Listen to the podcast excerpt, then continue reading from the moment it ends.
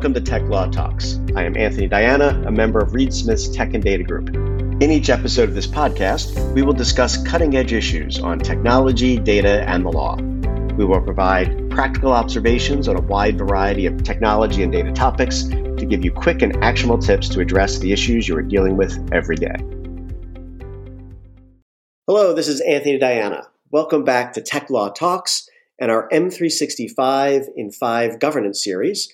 We are joined by Lighthouse to explore core governance elements in, of Microsoft Office 365 and key operational and legal considerations. In this episode, we'll be discussing why governance matters in M365 and what exactly it means. Joining us today are Therese Craparo from Reed Smith and John Holliday from Lighthouse. Welcome, guys.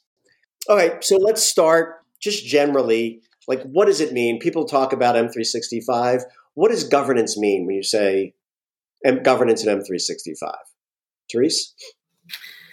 Sure. When we're talking about you know governance in M365, what we're really talking about is putting controls around you know the settings that are used in M365, how it is rolled out, how it is distributed to users.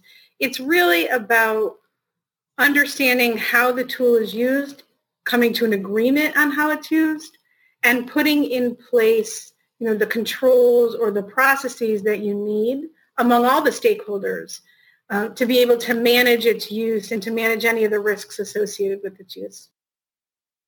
And and I, and I think one of the things that's that's interesting, and I think it's a good thing, right? When we think about unstructured data generally, you know, in file servers everywhere, generally there hasn't been governance, right? And we all know that it's just ungoverned.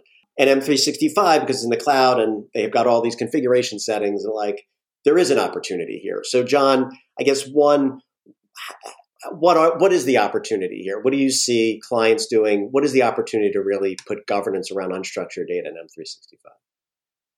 Right. So within the platform, you're dealing with a lot of different kinds of information, and there's different kinds of users that are participating in that, in you know, collaborating on that information. So what M365 gives you is the ability to actually create policies and settings and configurations that can be easily applied to individual teams or individual or areas within the team to govern the information in the way that's most appropriate for that group of users.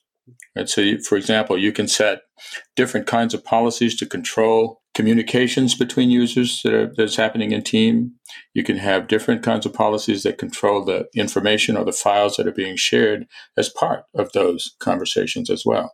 So the flexibility in the platform in order to tune the settings and the configurations that are most appropriate for an individual, individual team are one of the big advantages of the M365 platform. And and Therese, just in terms of like how how are decisions made about this? Because obviously there's the technical aspect where you can you know click all the buttons, but at a high level, when you're talking to senior management, how do you get to the point of you know making a decision on how this is going to work? Right.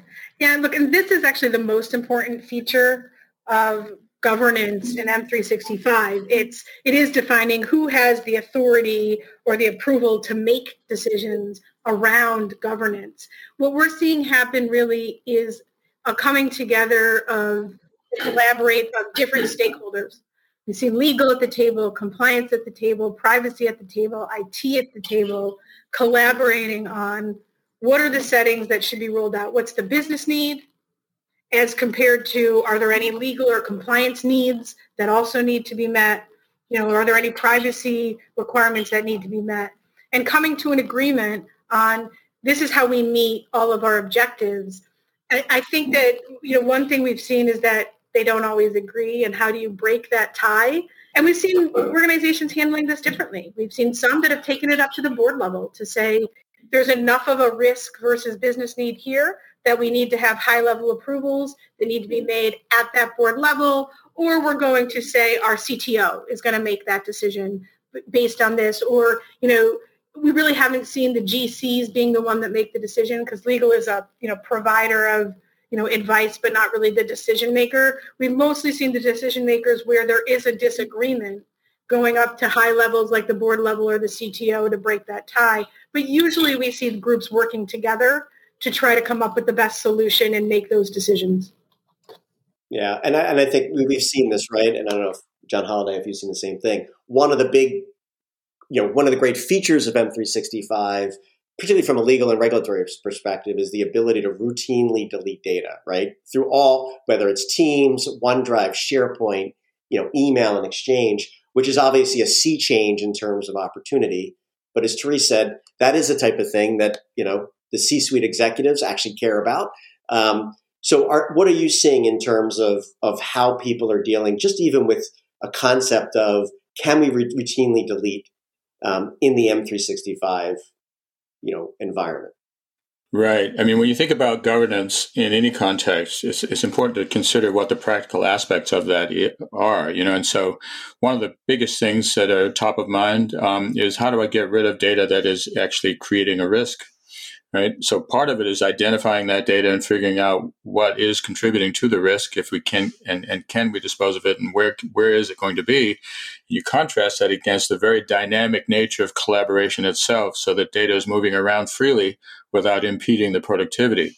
So routine disposal of data that doesn't meet those particular business needs or regulatory needs is is critical and that's what the teams platform gives you right? You have policies and settings that actually allow you to to identify and then apply the rule to actually begin the the automatic disposal in some cases of the data that that um, you've identified as uh, carrying certain risk for the organization.